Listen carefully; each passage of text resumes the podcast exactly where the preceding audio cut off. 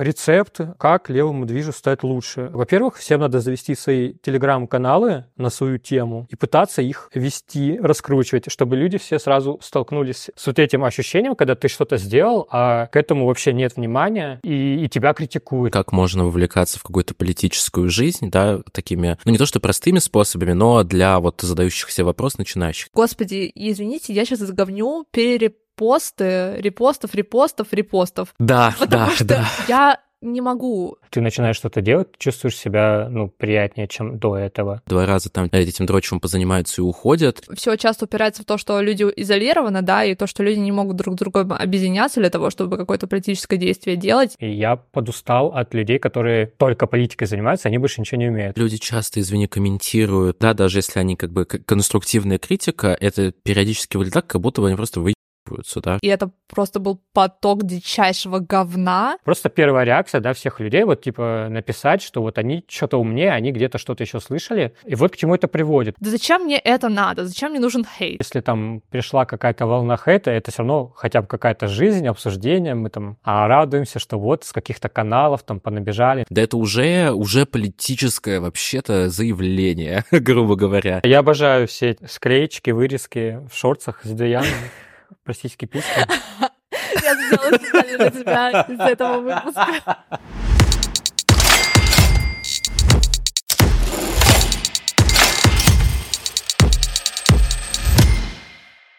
Всем привет! Это подкаст «Жертвы капитализма», где я, Эля, и мой сведущий Даян обсуждаем экономику и иронизируем над реалиями жизни в позднем капитализме. Наш подкаст абсолютно бесплатен и требует много вложений временных, так и финансовых, поэтому мы были бы очень рады, если вы сможете нас поддержать пятью звездочками и отзывами на тех платформах, на которых вы слушаете. А если вы хотите поддержать нас не только душевными сердечными лайками и репостами, а еще и денежкой, то вы можете найти ссылки в описании, где можно узнать, как нам перевести копеечку.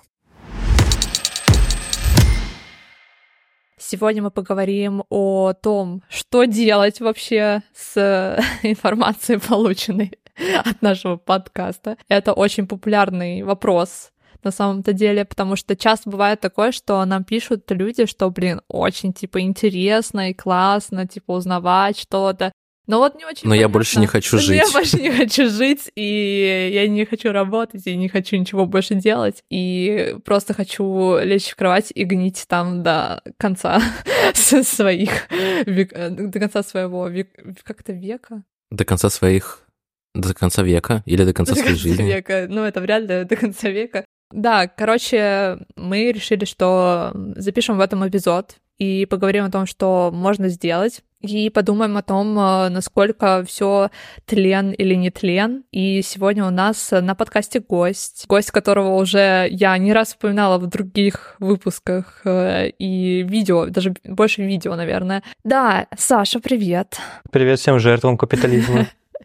Саша, у меня к тебе вопрос. Расскажи, пожалуйста, о себе и расскажи, как ты вообще пришел в то, чем ты занимаешься. Так, ну я занимаюсь дизайном, и, собственно, меня, наверное, большинство людей знают как человека, который ведет канал в Телеграме про дизайн и политику. В принципе, дизайном я, я занимаюсь намного дольше, чем политикой, но года с 21-го я стал активно участвовать в политике, и я под этим подразумеваю, что я вступил в движение политическое, стал общаться именно с людьми, которые делают что-то политическое. То есть, как бы, я и до этого смотрел, может быть, какие-то фильмы, э, какие-то книжки читал, где обсуждались общественные проблемы, но вот именно активная моя работа началась с года 21-го, и, собственно, я прям стал что-то делать, в основном по дизайну, да, политическое, вот. В основном про это как бы и пишу на канале, обозреваю. Мне показалось, что не так часто а, в этой политической среде обсуждают что-то визуальное, поэтому я решил восполнить пробел. Это вообще на самом деле очень круто, потому что я очень редко вижу, когда люди делают какие-то такие проекты немного на стыке разных сфер. Это, короче, очень круто, когда люди не делают что-то лишь в одной сфере, и когда происходит какая-то интерсекция разных взглядов, потому что это помогает людям, во-первых, увидеть э, какие-то проблемы в своей сфере, да, допустим, в дизайне, что в дизайне есть политического, и также в политике людям увидеть э, сторону дизайна, например. Еще тоже момент, на который мне хочется сделать акцент, это то, почему я решила с тобой этот эпизод сделать. Ты очень часто в своем э, канале пишешь про поддержку разных проектов и, в принципе, про... Очень часто хвалишь нас, поэтому... Поэтому да.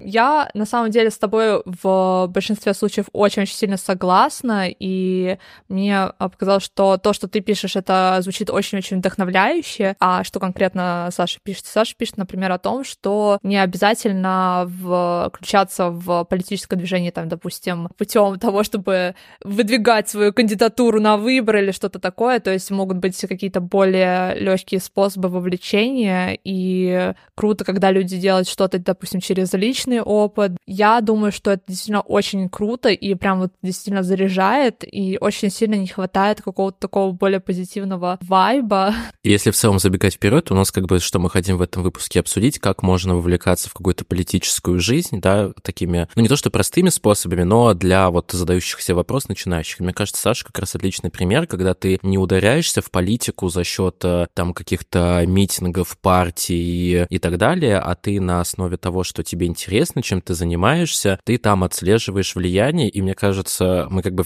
весь этот подкаст, весь этот выпуск будем пытаться ответить на вопрос, как можно вовлечься. Но в целом вот спустя три минуты записи вот и ответ. Да. Э, но я хотела сказать, на самом деле, что вот к этому моменту комментарии людей, которые пишут о том, что, блин, интересна очень информация, действительно это так и так далее и тому подобное, но вот э, хочу потом гнить после этого в кровати. Ответ на вопрос того, как это избежать, это как раз раз-таки вовлекаться. То есть в тот момент, когда вы уже достаточно узнали и чувствуете, что просто дальнейшего узнавания вам не хватает, это вас уже больше не вдохновляет, не так это воодушевляет, то это, наверное, тот момент, когда можно задуматься о том, как я могу сам или сама вовлечься и что я могу сделать.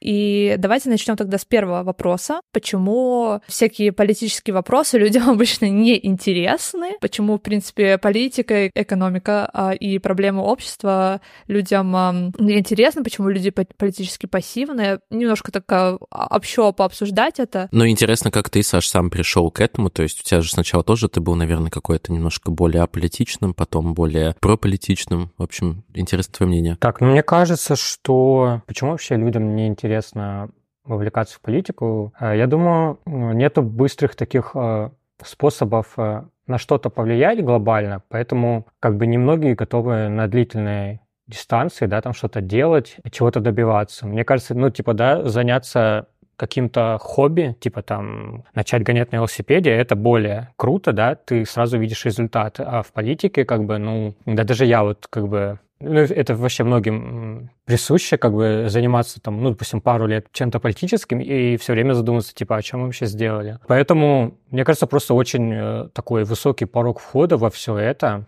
Принципе, общество дает много вариантов, на что еще отвлечься, да, есть разные индустрии развлечений, есть э, разные хобби, да, люди часто просто делятся по интересам, типа разные штуки коллекционируют, разные занятия, потом у них просто не остается времени на политику. Я я довольно легко вошел э, в это состояние свое политическое, потому что, в принципе, я занимался творчеством большую часть жизни. Оно как бы как будто помогает тебе найти время на то, чтобы там размышлять о справедливости, мироустройстве. И как бы если ты со временем начинаешь смотреть какие-то фильмы, книжки читать более-менее умные, так или иначе в какой-то момент, ну, ты там натыкаешься на авторов серьезных, которые поднимают важные какие-то социальные проблемы, и так или иначе ты тоже начинаешь это вокруг все замечать, да, ну, Типа вот, если брать фильмы, ну ты так или иначе когда-нибудь там посмотришь Гадара. И если тебе он понравится, ты начнешь чуть больше вникать в то, типа, про что он говорит, про что все эти отсылки, вот. И просто у меня, у меня так же было, в принципе, я, мне кажется, скорее всего, через кино в основном пришел к этому всему. Я книжек политических э, вообще не читал до 21 года или до 22 лет. Вот. Я только сейчас их, в принципе, читаю. А когда сам стал ну, активно что-то делать, что-то писать. Вот. До этого все мои политические размышления, представления политики были такими немножко эстетизированными, то есть вот э, даже какие-то вот протесты для меня, я их видел через фильмы типа «Мечтатели», вы знаете, вот эта вот вся такая немножко романтизированная э, картинка э, вот этих э, каких-нибудь французских э, протестующих. Вот так. Да, да, да. Да, это вообще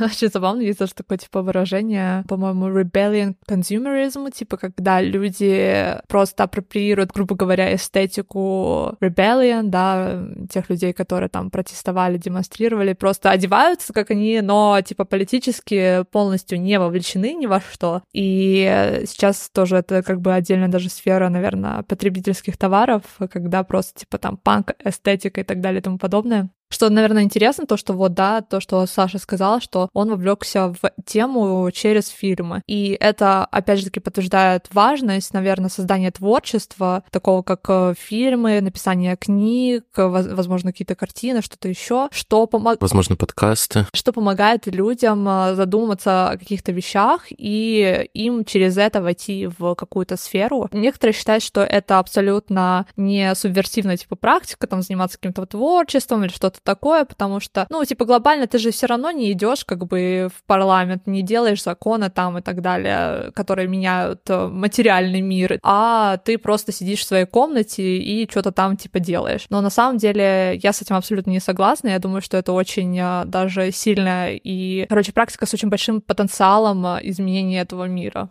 А что касается вот э, политичности, возвращаясь к этому вопросу, мне кажется, что еще тоже момент э, э, заключается в том, что, как Гребер писал о том, что самый большой проект неолиберальной идеологии — это создать у людей такое чувство беспомощности и отсутствие представление о том, что другой мир возможен. То есть вот тот момент, когда люди не могут представить, что другой мир возможен, по сути, главная задача выполнена, и все, больше можно особо не париться, потому что как бы заложена такая основа такой пропаганды, и, собственно, потом уже гораздо легче на это все нанизывать э, всякие разные мифы и прочее. И я думаю, что в конечном итоге все это реализуется посредством того, что людей максимально изолируют, да, друг от друга. Опять же таки, чем больше изолированность, чем больше отчужденность э, от э, людей, от комьюнити своего, тем меньше шансов, что люди будут объединяться, а в этом как бы есть вся суть, наверное, политики, в том, что какие-то люди объединяются друг с другом и решают что-то делать вместе. В такой глобальной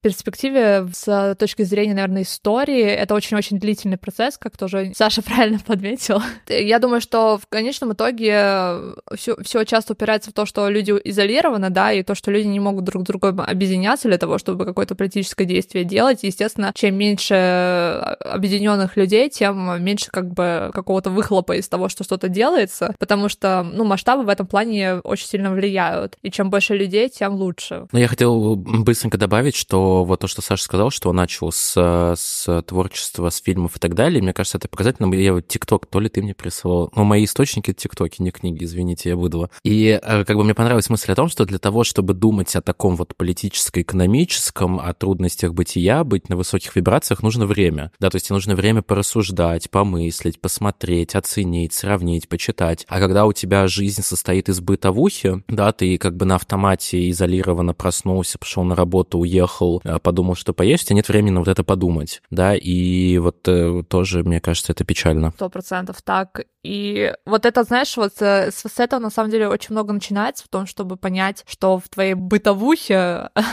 есть очень много того, что определяется этой самой политикой. И очень многих людей есть ощущение, как будто они даже на бытовом, типа, каком-то уровне не могут ни на что повлиять. У них нет вот этой связи между тем, что я могу чем-то заниматься, и это в конечном итоге повлияет на мою бытовую жизнь, на мою повседневность и так далее. И когда люди начинают это понимать, они на самом деле, по крайней мере, с тем, с кем я говорила, те люди, которые вот принимают, скажем так, э, ситуацию такой, какой она есть, и при этом пытаются что-то делать, у них на самом деле меняется отношение к бытовой жизни в том числе, они э, не находятся в такой жесткой апатии, но вот этой, вот этом тлении, типа, по отношению к своей бытовой жизни, потому что вот, короче, нехватающий элемент — это какое-то действие. Как только ты находишь какое-то действие, немножко контекст даже повседневности меняется. Но вот у нас с тобой точно так, а мне интересно у Саши, он говорит, что порог входа высокий, да, многие люди в это не вовлекаются, потому что не видят результатов, два раза там этим дрочевым позанимаются и уходят, и мне интересно, Саша, у тебя как, то есть вот ты участвуешь э,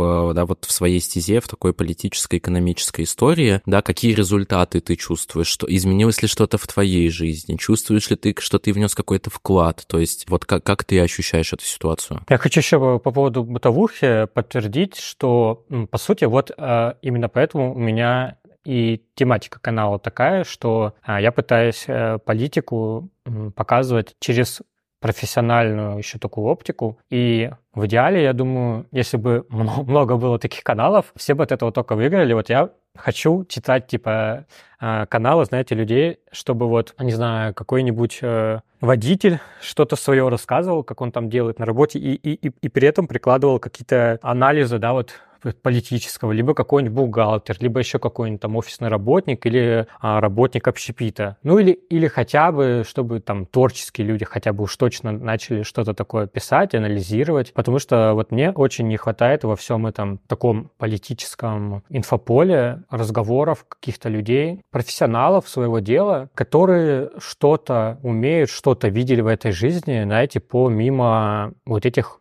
книжек политэкономических, потому что, честно говоря, для меня после пары лет э, нахождения в студенческих кругах, активистских, я подустал от людей, которые только политикой занимаются, они больше ничего не умеют. Это на самом деле бывает а, достаточно грустно, и в этом проблема студенческих движей, а в основном студенты и есть как бы ядро любого такого движения политического. Но проблема в том, что студенты, они довольно изолированы от такой типа true life, да, у них э, свой темп жизни, у них там какие-то зачеты, семинары. Многие не имеют еще какой-то четких навыков, да, которые можно приложить э, к вот этому делу, да, там какой-то борьбы. Поэтому, кстати, я респектовал в одно время вот Замятина у себя на канале, потому что он как раз о том и говорил, что пока у нас нету возможности куда-то выходить на митинги и заниматься вот этим всем а, политическим, красочным, да, там забастовки устраивать, нам надо прокачивать свои навыки, нам надо уметь делать много классных вещей, которые на самом деле, вот представить, если что вот завтра, да, свободные выборы, или вообще сменилась власть, и типа как мы будем конкурировать э, с, чу- с чуваками, хотя бы с либералами, которые умеют делать там сайт, умеют делать соцсети, умеют э, делать какие-то проекты, они умеют организовывать э, что-то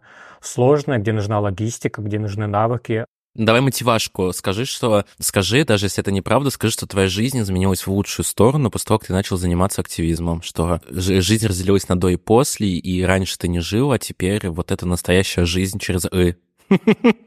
Я могу попробовать выделить какие-то вот пункты, да, что изменилось в лучшую ли сторону. Ну, в принципе, если вы настолько как бы, много задумываетесь о политике, что думаете там заниматься или нет, мне кажется, в любом случае ты начинаешь что-то делать, чувствуешь себя, ну, приятнее, чем до этого. Плюс, э, наверное, это еще тусовка в любом случае. Ну, если вы не только комментарии в Ютубе оставляете, в любом случае, многие же жалуются на то, что нет единомышленников, да, там нет какой-то поддержки или просто не с кем что-то обсудить. В принципе, принципе. А вот такая деятельность, она дает тебе некое инфополе э, единомышленников. В принципе, кстати, тоже вот у меня одна из мотиваций была а, делать канал. Я понял, что я знаю недостаточно много людей, с которыми я хотел бы быть знаком. Либо я просто понимаю, что эти люди меня не знают, и мне было бы странно к ним в личку, да, заявляться, говорить, типа, ой, а давай там что-то сделаем. Но за счет того, что у меня как бы есть канал, я теперь могу кому-то что-то писать, кому-то что-то предлагать, и вот это так работает. Теперь ты можешь слайд into DMs.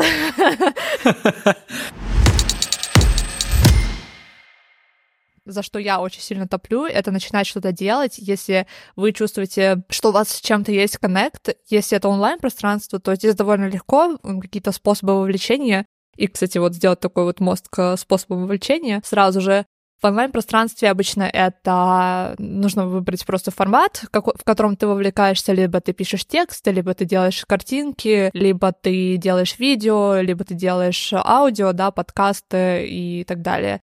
И, собственно, ты как бы немножко ограничен способами, наверное, вовлечения, но, с другой стороны, это как бы упрощает тебе жизнь, потому что ты сразу можешь понять, так, что мне вот нравится. Изначально мне нравился формат именно видео, но видео для меня казалось раньше очень-очень большой работой, и это действительно очень большая работа, то есть это как бы действительно так, но я себе слишком многое представляла и слишком много себя ограничивала, и боялась, и сомневалась и так далее, то есть вот через подкаст я таким образом начала прорабатывать тоже какие-то свои страхи, как это, как это называется, терапия, когда ты себя, типа, expo- exposure therapy, когда ты себя, типа, грубо говоря, выдвигаешь за рамки своей комфортной зоны, и через это как бы справляешься с какими-то своими страхами и так далее. Вот для меня вот это было то чисто вот с подкастом про то, что нам нужно учиться, да, всяким вещам. Да, это абсолютно так. То есть, э, мне кажется, начинается с каких-то более мелких штук, то есть э, ты учишься делать что-то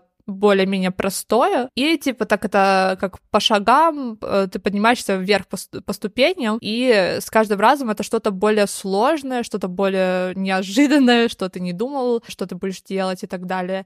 А мне, знаешь, кажется, что даже, ну просто, то есть если вопрос в том, как вовлекаться, что можно сделать, блин, но большого количества людей, у них уже есть какие-то платформы, там запрещенные, незапрещенные, всякие инстаграмы, тиктоки, твиттеры и прочее. И мне кажется, что это довольно органично, когда человек, э, рассказывая о чем-то, да, в своей жизни или о каком-то увлечении, да, которое они транслируют, я не знаю, пусть это даже будет, э, даже если, не знаю, ты делаешь керамику, у тебя там 12 подписчиков, и ты выкладываешь фотки, все равно вполне уместно, как мне кажется, периодически в... включать какую-то политическую, экономическую штуку в этот контент, потому что, как мы обсуждали на протяжении больше года, что это все идеология, это связано со всеми сферами нашей жизни. И поэтому тут не обязательно даже должен стоять вопрос, что мне надо что-то новое делать, да, именно политическое, экономическое, а просто, ну, можно в текущую деятельность это внедрить. Мне, я вот думал, да, когда читал сценарий, что меня вот огорчает, что есть большое количество людей, да, с большим количеством подписчиков, да, очень медийные люди, и они как бы в свою повседневный контент, они интегрируют какие-то идеи, да, и они делятся какими-то идеями, мыслями, но они все прокапиталистические, да, а, про достигайте мечты, про зарабатывайте, вот мои сегодняшние покупки, да, и это все как бы органично, и люди это хавают, и людям это нравится, но мне кажется, что, ну, для этих людей,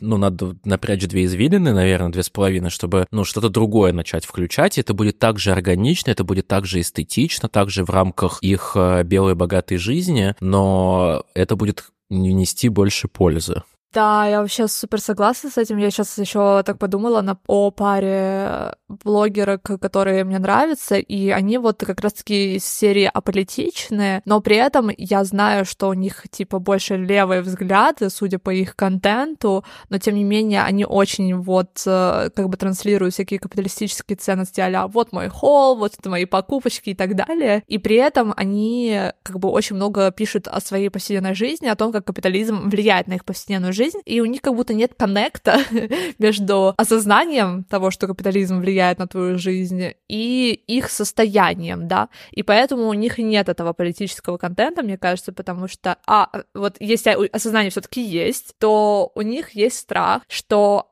они не разбираются в этом, что в этом нужно как-то особенно шарить, что это какое-то просто невероятное знание на уровне, там, не знаю, академика наук, что про это нельзя писать, пока вот ты не заработал степень. И мне, наверное, хочется сразу вот эту проблему здесь э, обговорить, потому что я, к сожалению, очень-очень часто встречала когда вот я была в каких-то феминистских сферах интернета, до еще до подкаста и так далее, Короче, был такой один скандал. Был проект Femtox раньше, сейчас они уже, по-моему, не делают его. У этого проекта был свой курс по феминистской теории. И девочки, небинарные персоны, которые делали этот проект, они, uh, собственно, сделали его как бы на таком более низовом уровне, то есть у них э, нет специфического образования в сфере, допустим, gender studies, да, но у них есть образование в каких-то других сферах, там философия, политология и так далее и тому подобное. Ну, то есть э, у них как бы есть определенная даже квалификация, чтобы это делать. Но одна другая известная феминистка, очень известная феминистка, просто начала их жестко хейтить за то, что они сделали этот курс, потому что у них нет образования в сфере gender studies, и это был просто такая жесть, честно говоря, потому что я зашла там, э, когда этот весь скандал происходил, на канал вот этой персоны, и начала читать то, что эта персона писала про этот курс и про людей, которые делали этот курс, и это просто был поток дичайшего говна, и я была просто в шоке, потому что этот человек, типа, считает себя феминисткой, активисткой и так далее. Ну, то есть это происходит, в, к сожалению, в вот этих всех сферах, что ты начинаешь что-то делать, и кто-то, у кого есть больше статуса, авторитетности какой-то, какого-то даже образования, больше стаж в, э, в этой сфере, он считает, э, или она себя считает уже, типа, сформировавшейся активисткой, и начинает, значит, э, говнить всех тех, кто пытается как-то вовлечься, что-то сделать и так далее. Мне кажется, это супер-супер отталкивает людей от того, чтобы что-то делать, в конечном итоге, потому что ты видишь, какой поток говна это вызывает, и как там просто матом-перематом тебя говнят э, со всех сторон за то, что ты сделала курс по феминистской теории, который, кстати, как э, бесплатная реклама этому курсу, потому что я его проходила, и он оху и, типа, реально очень-очень круто сделан. И там просто такое огромное количество материалов. Э, ну, то есть вот э, этот момент с тем, что как и люди, в, которые уже в движе, так и люди, которые просто там, не знаю, комментируют или просто смотрят какие-то э, комментарии, там пишут или что-то делают, они тоже создают определенную среду, грубо говоря. Я со своей стороны вижу, что как раз-таки какой-то такой конструктивной критики зачастую может, даже и не хватает. Может быть, даже кого-то стоило бы и поругать немножечко, пообсуждать, но в основном, по моим ощущениям, самое худшее, что тебя может ждать, это как бы равнодушие остальных. То есть ты можешь что-то запустить, и это просто там никто не читает, э, не комментирует, да. Вот у нас, ну, у нас вот в РСД там некоторые инициативы, все это как бы там, ну, пишется, делается, но потом оно там загибается через какое-то время. Обычно даже если там пришла какая-то волна хейта, это все равно хотя бы какая-то жизнь, обсуждение, мы там а, радуемся, что вот с каких-то каналов там понабежали, не знаю, там какие-то коммунисты э, коричневые это уже вот на другом уровне как осознания.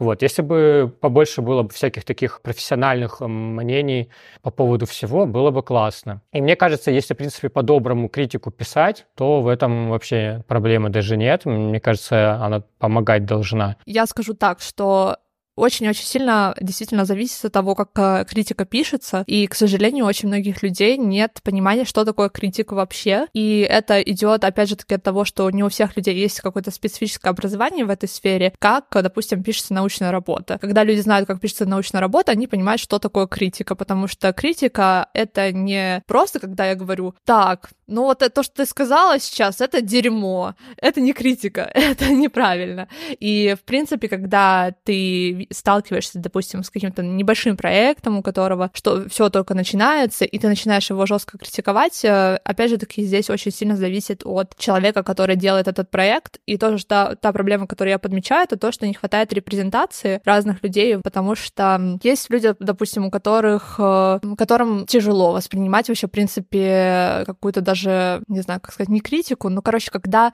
не хватает, допустим, какого-то одобрения. Я вижу, что очень многие люди, и это не только сейчас по, по левой теме, это вообще вот это, знаете, а сфера прогрессивных проектов, грубо говоря, потому что я в разных сферах работала, я видела разные проекты с разных там перспектив и так далее. Я очень много людей знаю, которые что-то начинали делать, и это загибалось, потому что не хватало одобрения, вот чисто. И вот мне кажется, что очень важно, что, допустим, даже люди, которые не делают что-то свое, но они, допустим, хотят вовлекаться путем того, что они пишут какие-то критические комментарии, дают какое-то свое мнение людям, которые, ну, фидбэк, просто э, обратную связь э, с тем, кто что-то делает, чтобы они обязательно не только негативное, типа, замечали, но и также и поддерживали эти проекты и этих людей, э, потому что часто очень многие, типа, делают это бесплатно, вкладывая свое время, усилия и так далее. Ну и вообще, мне кажется, люди часто, извини, комментируют, да, даже если они как бы конструктивная критика, это периодически выглядит так, как будто бы они просто вы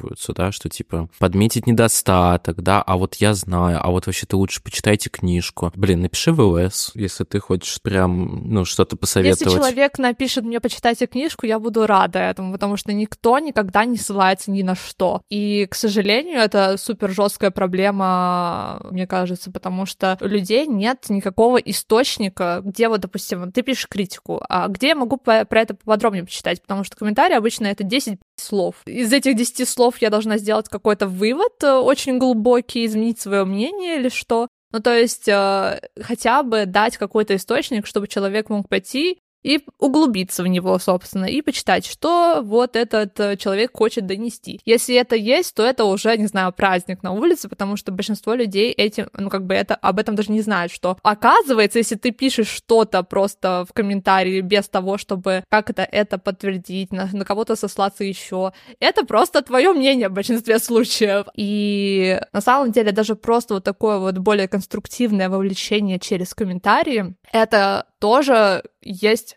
тип вовлечения. И если человек затра- затрачивает на это 5 секунд для того, чтобы написать там типа условно, о, вы говно, этот выпуск говно и так далее, то он не делает лучше никому, ни авторам э, этого контента, ни людям, которые это увидят. Даже, допустим, я не зайду в комментарии в ТикТоке, не увижу там, допустим, о том, что какие-то люди пишут хейтерские комментарии, но те люди, которые, допустим, хотят делать что-то подобное, они зайдут в эти комментарии, увидят, сколько там говна, и такие, да, на мне это делать, я не хочу говна в своей жизни. И это, кстати, что я слышу очень часто от моих знакомых, которые супер, типа, талантливые, супер много знают. Я говорю, почему вы не делаете что-то свое? Вы же вот реально очень много знаете. И вы очень много можете чего рассказать и донести. И мне все отвечают, типа, да зачем мне это надо? Зачем мне нужен хейт? И это, мне кажется, просто подсвечивает вот эту вот проблему, что, к сожалению, это просто, опять же таки, с моей перспективы, человека, который не сразу вошел через э, левые проекты, да, то есть я вошла, мы вошли больше со стороны вот какой-то более массовой публики. И, кстати, это тоже, что вот подчеркивает, э, наверное, что нашего подкаста немножко есть такая отличная черта. У нас очень много людей, которые слушают нас, которые считают, не считают себя леваками. Поэтому, наверное, у нас какой-то такой был разный отклик на некоторые эпизоды и так далее. И это прикольно, да, потому что когда отклик есть, это гораздо-гораздо лучше, чем его нет. И большинство людей, конечно, бросают проект, когда, ну, на, на этапе до того, как они еще доходят до какого-то отклика, потому что его нет. Поэтому просто похвалить тех людей, которых вам нравится, там, что они делают, это тоже как-то, не знаю, мне кажется, это круто и нужно делать, вот. Я могу рассказать замечательную иллюстративную историю на эту тему из личного опыта. Ситуация, я только вот решил делать канал, где я, типа, обозреваю политический дизайн. Я начинаю искать, что кто сказал вокруг этого всего уже, и захожу на YouTube, особенно видео посмотреть, кто что делал. И вижу буквально одну лекцию, которая называется прям «Политический дизайн», и, и лекция на канале Skillbox. Я уже да, предвзят. Думаю, ну что они там сделали? Это же типа коммерсы. Плюс э, вот сижу час, смотрю эту лекцию, там какая-то девушка а, рассказывает про а, политический дизайн. Ну вот в России в 90-х, да, вот это когда была свобода, да, там немножко таких вот были яркие кампании, и потом вот эта вот путинская эпоха, и плюс немножко про президентские кампании в Америке рассказывает, и вот вся лекция. И я такой сижу в это время, и, и у меня первые мысли были, что типа, ну что это вообще за обзор, да, типа это разве вот политический дизайн, ну там, ну Обама, да, там, ну Путин, там, ну Жириновский. Мне, мне показалось, что это типа, ну там по верхам, что я-то на своем канале, типа, буду, расскажу супер глубоко, буду там что-то про андеграунд всякие рассказывать. И, короче, я как-то так уже даже представил, что я, ну такой, знаете, критически токсичный коммент напишу у себя на канале, но потом у меня тупо сил не хватило это сделать, и я просто написал, что ну, вот такая лекция есть, тут как бы, тут не про все говорится, буду писать побольше всякого разного у себя дальше на канале. Это прям буквально один из моих первых постов на канале, который я летом опубликовал. Проходит несколько месяцев, осенью мне в личку пишет э, человек и говорит, о, привет, типа, мне нравится твой канал, очень нравится, как ты об этом всем описываешь, типа, это все так важно, это все так круто, э, здорово, что вот такого не было и появилось. Типа, а я, кстати, вот еще как раз вот ту лекцию вела на скиллбоксе, про которую ты говорил. И мне так стыдно вообще стало в этот момент, э, потому что я познакомился с этой девушкой Виолеттой. Я с ней потом интервью записал. Типа, она оказалась очень крутой а, арт-директоркой. Когда мы с ней уже во время интервью пообщались лично, да, вот целый час вопрос-ответ, я узнал, какой бэкграунд был вокруг этой лекции, да, какие у нее мотивы были, почему только об этом она записала, что она вообще помимо этого делала. И я понял, что этот человек вообще, ну, знаете, супер э, добрый, супер профессиональный, супер много всего старается делать классного.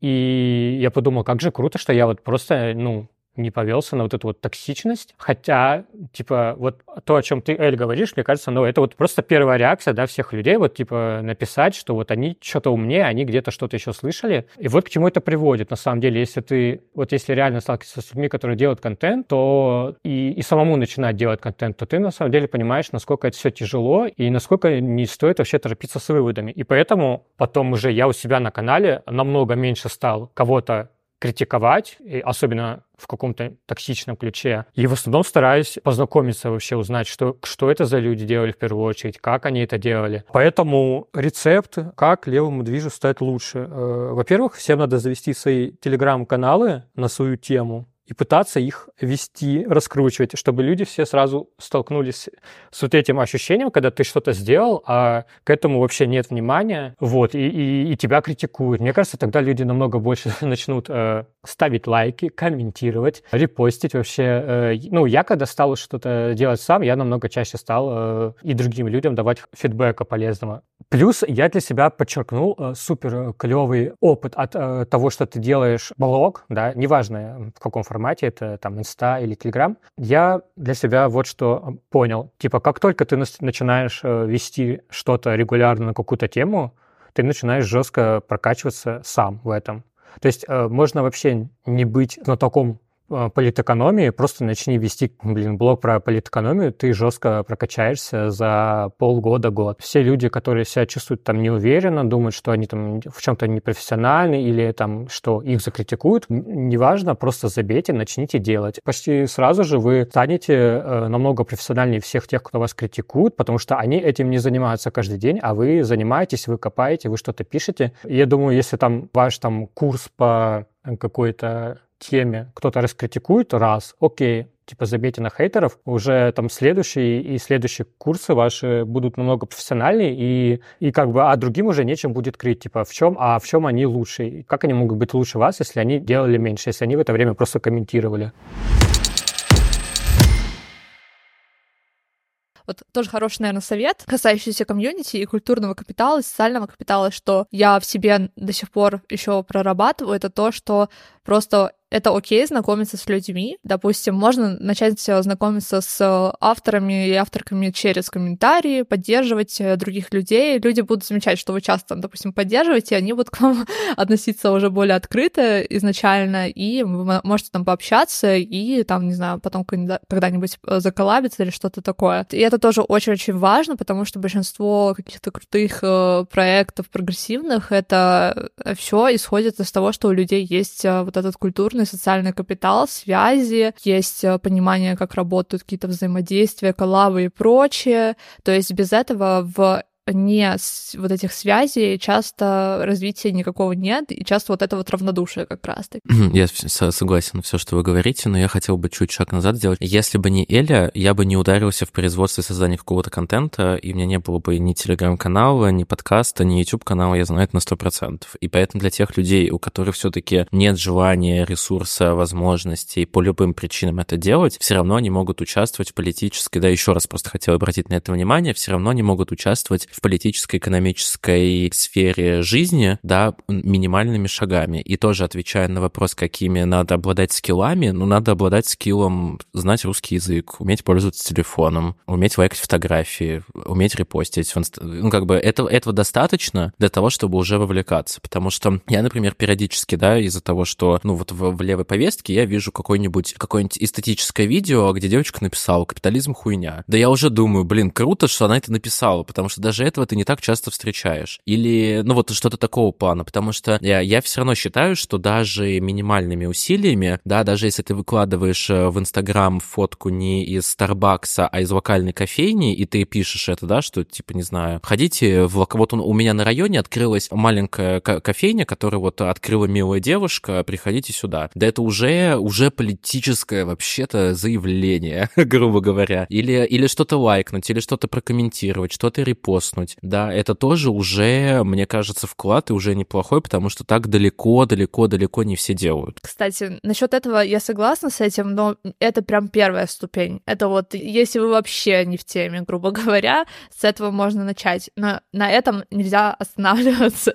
Если вы как бы погрязнете на этой ступени, все это превратится в такой онлайн-перформанс, грубо говоря, что я поддерживаю вот эти Господи, извините, я сейчас заговню перерепосты, репостов, репостов, репостов. Да, Потому да, что да. Я не могу у меня есть много знакомых, которые это их единственная политическая активность, это делать э, перерепосты. Причем их видят одни и те же люди, которые уже и так в курсе, которые уже увидели у других своих друзей эти перерепосты. К сожалению, их не видят другие люди, которым это нужно увидеть. И это заключается проблема в том, что многие люди просто скатываются к онлайн-перформансу активизма, не занимаясь непосредственно активизмом это окей на первых этапах, начать с этого, почувствовать, что окей, я сейчас что-то вот вкладываю в этот мир. И всем нам нужно вот это ощущение, что мы влияем на мир. И это, кстати, почему какая-то деятельность и активность, почему она так вам может изменить жизнь, потому что у нас у всех психология наша устроена, что нам нужно ощущение власти какой-то над нашей средой, что мы можем своими созидательными действиями что-то менять. И чем больше масштаб этого созидательного действия, тем больше у вас будет ощущение какой-то полноценности от вашей жизни, чем когда вы находитесь в апатии и ставите лайки. И, к сожалению, вот это просто такой side effect всей онлайн-активности, что люди не выходят выходят за ее рамки, они делают что-то офлайн. И то есть здесь какая-то стагнация происходит, потому что у тебя есть как бы вот этот э, дофамин, грубо говоря, деш- дешевый дофамин от того, что ты поставил лайк, но э, согласен, в согласен, итоге да. в реальности на что-то это влияет, кроме того, что у кого-то будет больше лайков, вопрос controversial. Да, да, но я говорю, меня все равно просто расстраивает, когда у людей, у которых есть какая-то небольшая, да, локальная платформа, они, ну, ничего даже вот минимального не делают. Ну да. Слушай, Саша, ты что думаешь, какие скиллы нужны? Вот э, давай сейчас перейдем вот чисто такую больше профессиональную сферу. То вот ты бы хотел бы видеть э, в плане людей с какими скиллами? Каких людей нам нужно будет? Я сейчас про дизайн скажу, потом про все остальное. Вот э, э, у нас в РСД прям есть несколько проектов, которым вот прям нету людей, кто будет им делать визуал. Типа я все не могу там делать сам, и я отчасти завел канал тоже, чтобы я такой, ну, я, наверное, через канал как-то найду людей, которых интересует графика, и как-то мы там с ними сконнектимся. Но пока это все туго все равно идет, вот при том, что я уже как бы там пишу об этом какое-то время, там зову людей, вот, это все тяжело. А в политических кругах как иначе? принято искать дизайнеров, просто писать типа кол на канале, да. У вас политический канал, где сидит там 2000 студентов, и писать типа нам нужен дизайнер. И вероятность того, что там сидит профессиональный дизайнер со свободным временем вообще нулевая. Поэтому вообще ну, ключевые такие ставки в левом каком-то движе — это те, кто делают текст, и те, кто делают какой-то визуал. Это прям ну, нужно всегда.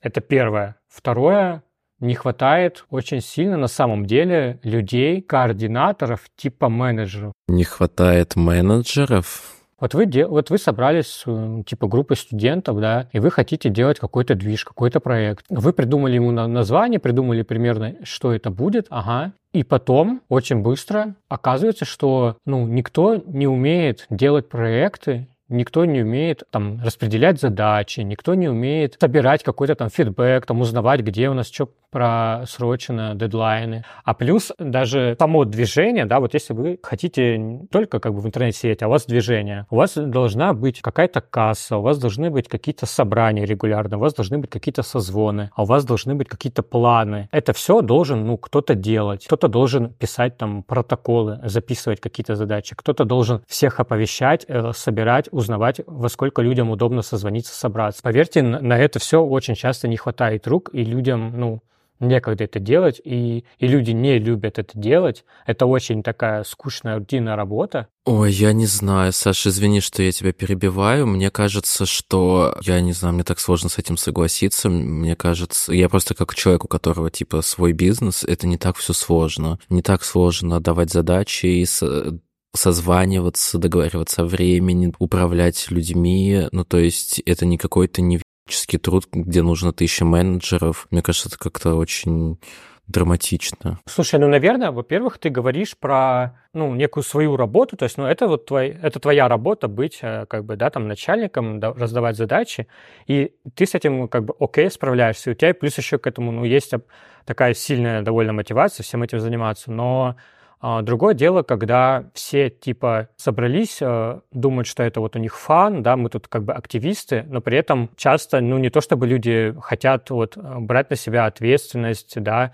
и люди часто отмазываются тем, что ну вот у меня учеба, у меня работа, там люди часто про, проебывают дедлайны именно потому, что вот я там то делаю. В активизме это все очень сложно. Но в таком контексте, когда это такой pet project и это идет после работы, учебы и так далее, конечно, да, я понимаю, что это все вылезает. Я хотела добавить к этому всему, что между координаторами в активистских проектах и менеджерами в крупных корпорациях есть огромнейшая разница, и мне здесь очень-очень сложно сравнивать, э, ну, допустим, короче, я не хочу приносить бизнес-логику на некоммерческие организации, это да, не работает, да. это не работает, потому что я работала и в коммерческих организациях, я работала в крупных корпорациях, я работала в маленьких НКО, и это абсолютно разные сферы, абсолютно по-разному все выстраивается. И главная здесь проблема, то, что ты подчеркнул, собственно, что люди не хотят брать на себя ответственность. А почему люди не хотят себя брать ответственность? Во-первых, ну, здесь, конечно, нельзя объяснить одним фактором,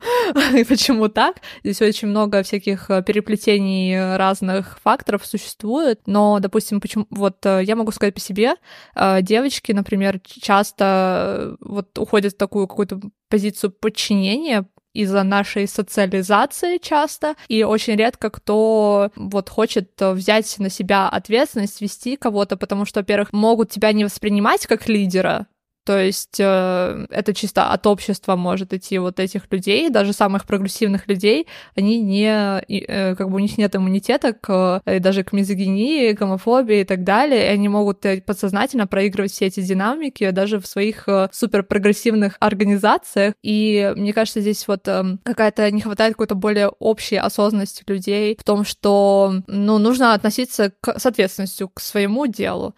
И я скажу так, что если бы не моя вот вот э, ответственность, подкаста бы не существовало. Если бы я не запрягала себя, у меня все вот, у меня есть календарь, где у меня все просчитано, когда у нас какие эпизоды, когда мне надо что-то смонтировать, когда мне нужно закончить проект и так далее, то подкаста бы не было, он бы выходил бы раз в год. Да, в нашем подкасте так, мужчина царь, каблук его корона. Буквально, да. И это опять же таки, не просто, не, не рандомно произошло, что я такая взяла, взяла на себя такую ответственность. То есть мне понадобилось много времени для того, чтобы проработать это, наверное, в себе и понять, что я могу вообще-то вести проект, я могу все это как бы сделать. Я, ну, в принципе, это тоже еще проигрывается какие-то личные там психологические динамики и так далее. Я вообще, в принципе, по жизни очень ответственный человек. Короче, здесь тоже очень важно, это вот какая-то, наверное, личностная работа, это то, что как бы люди, наверное, в левом движе часто такие, а, не знаю, а, личностное это, это индивидуализм. Просто мне кажется, как люди боятся начинать что-то делать, потому что будет недостаточно качественно, профессионально, умно и так далее, так и боятся начинать что-то делать, потому что базовые навыки управления людьми, временем, а, дедлайнами и так далее, что это тоже что-то невивически сложно. Это, понятно, не просто, это навык, но это не какой-то навык, который тебе нужно сначала 4 года отучиться. Я как человек, опять же, который учился 4 года на, на это, понимаю, что нихуя этому выучил, можно не учиться. И, и нихуя не выучил. То есть это то, что в процессе делается. То есть ты, ты сначала начинаешь делать это все как-то по наитию, потом ты понимаешь, так, мне нужно завести календарь и записывать теперь звоночки в календарь. Потом ты понимаешь, так, у меня есть, например, затраты и растраты, ты делаешь себе в Google табличку и куда это записываешь. То есть это тоже не то, где нужен какой-то отдельный человек на зарплате или где нужно сначала этому прочитать 50 книг. Ты в процессе будешь учиться так же, как и навыку монтажа, навыку пользоваться там фигмой, навыку другому. Это просто навык, который со временем а, ты учишься. Я согласна, это, типа, знаешь, софт-скиллы, и я думаю, что это, да, это можно как бы запараллелить все эти процессы. Просто, наверное, очень важно людям, которые хотят что-то начинать делать, и я считаю, что это очень важно, что Саша затронул этот вопрос, потому что очень редко, когда люди говорят, что вам кроме хард-скиллов нужны будут софт-скиллы, и даже иногда больше, чем хард-скиллы, потому что хард-скиллы на самом деле гораздо, боль, э, гораздо легче выучить в процессе, чем софт-скиллы. И с этим у меня вот есть определенная проблема, что вот у меня с э, коммуникацией именно с тем, чтобы знакомиться с людьми, у меня тяжело идет, потому что это, ну, это какие-то личные психологические проблемы, и я понимаю, что из этого могут какие-то штуки вытекать, то есть, да, это в конечном итоге может быть неблагоприятно для моего проекта, для моего труда и так далее и тому подобное, и это тоже может формировать некоторые а представления, допустим, о левом сообществе, грубо говоря, потому что ты, опять же, таки как бы переносишь на других людей, как бы, да, на них проектируешь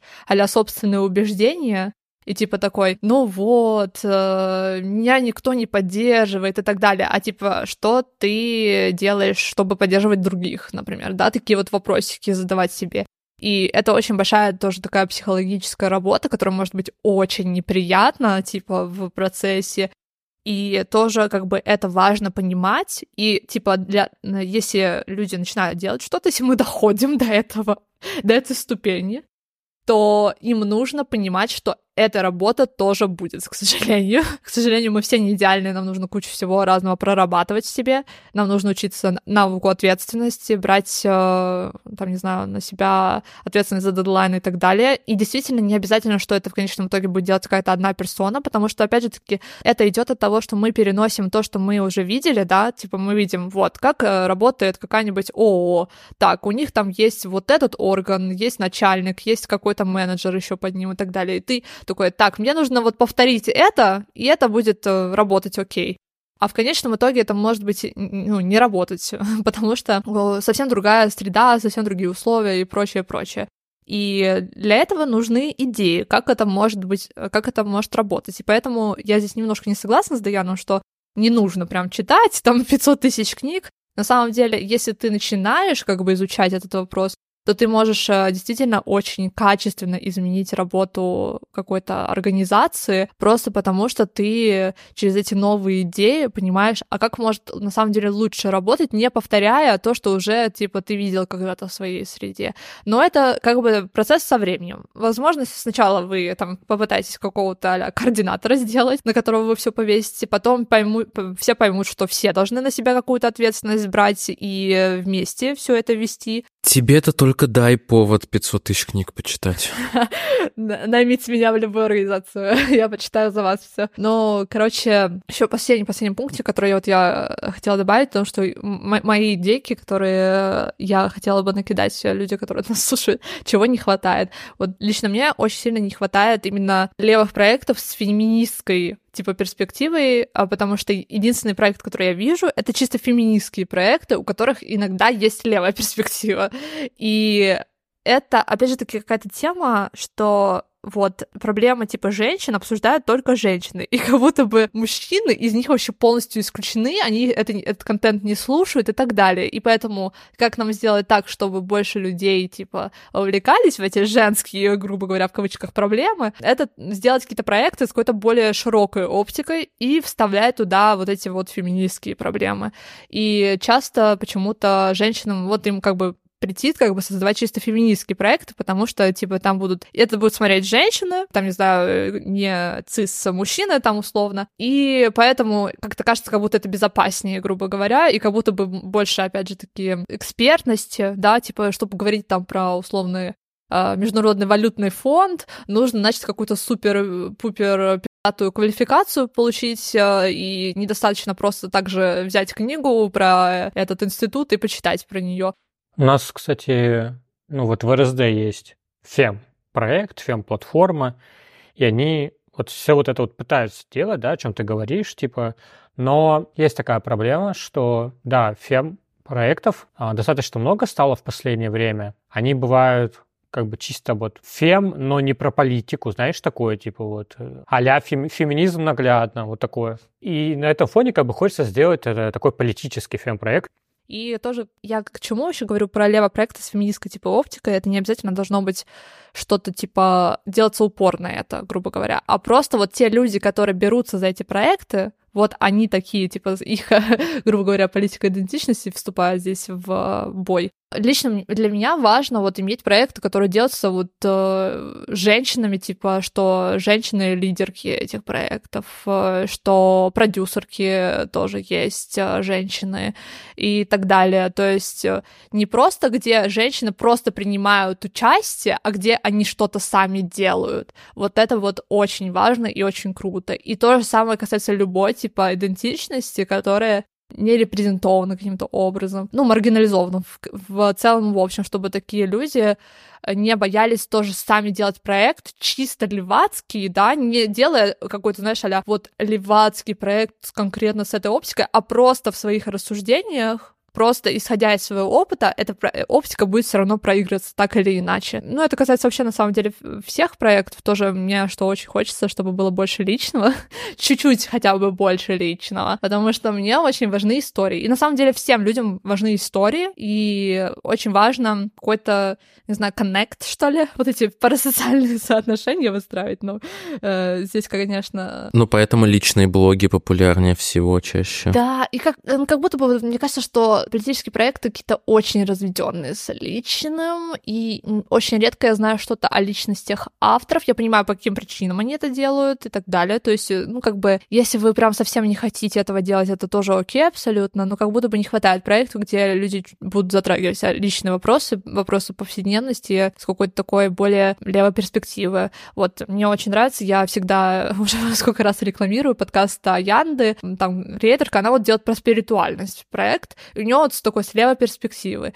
И, блин, это так круто. Он мне очень-очень сильно помогает. Я прям слушаю один ее эпизод, и у меня вдохновение потом на неделю после него.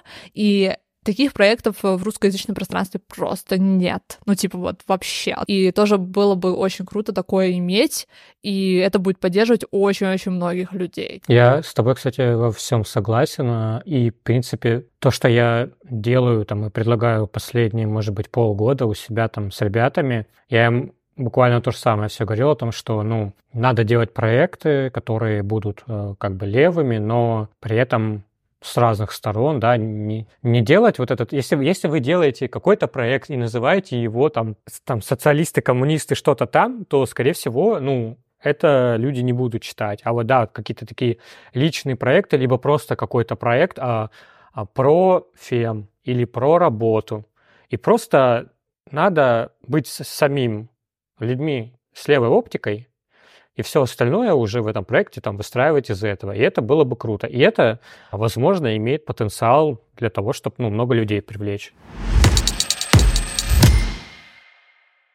Я в какое-то время вот э, задумывался, почему, ну, как бы левые не не соединяет как-то силы. Но это все, конечно, в итоге все разбивается, да, через какие-то проблемы, там, межличностные, межпроектные. Но вот иногда смотришь на всю вот эту вот левую политическую такую карту, да, и видишь, что вот одни умеют хорошо вот это делать, других что-то другое хорошее. Иногда думаешь, блин, ну вот эти люди взялись бы просто и сделали бы один, но хороший проект, чем как бы много а, маленьких проектов, где у одних кончаются силы, у других там нету там денег, у других еще что-то, и в итоге все это глохнет. Вот. Но это, конечно, уже немножко такие утопические мысли. Одно время в Москве все хотели там что-то записывать, какие-то там подкасты разные, и я все хотел всех сподвигнуть, ну, типа, скинуться и одну нормальную студию снимать, одно какое-то помещение и одну технику снять, э, вместо того, чтобы у всех было по чуть-чуть плохого качества. Но в итоге это все тоже все не особо сработало, потому что это все всегда очень большие проблемы. Как арендовать, э, кто будет покупать, кому это потом достанется, если накроют, если,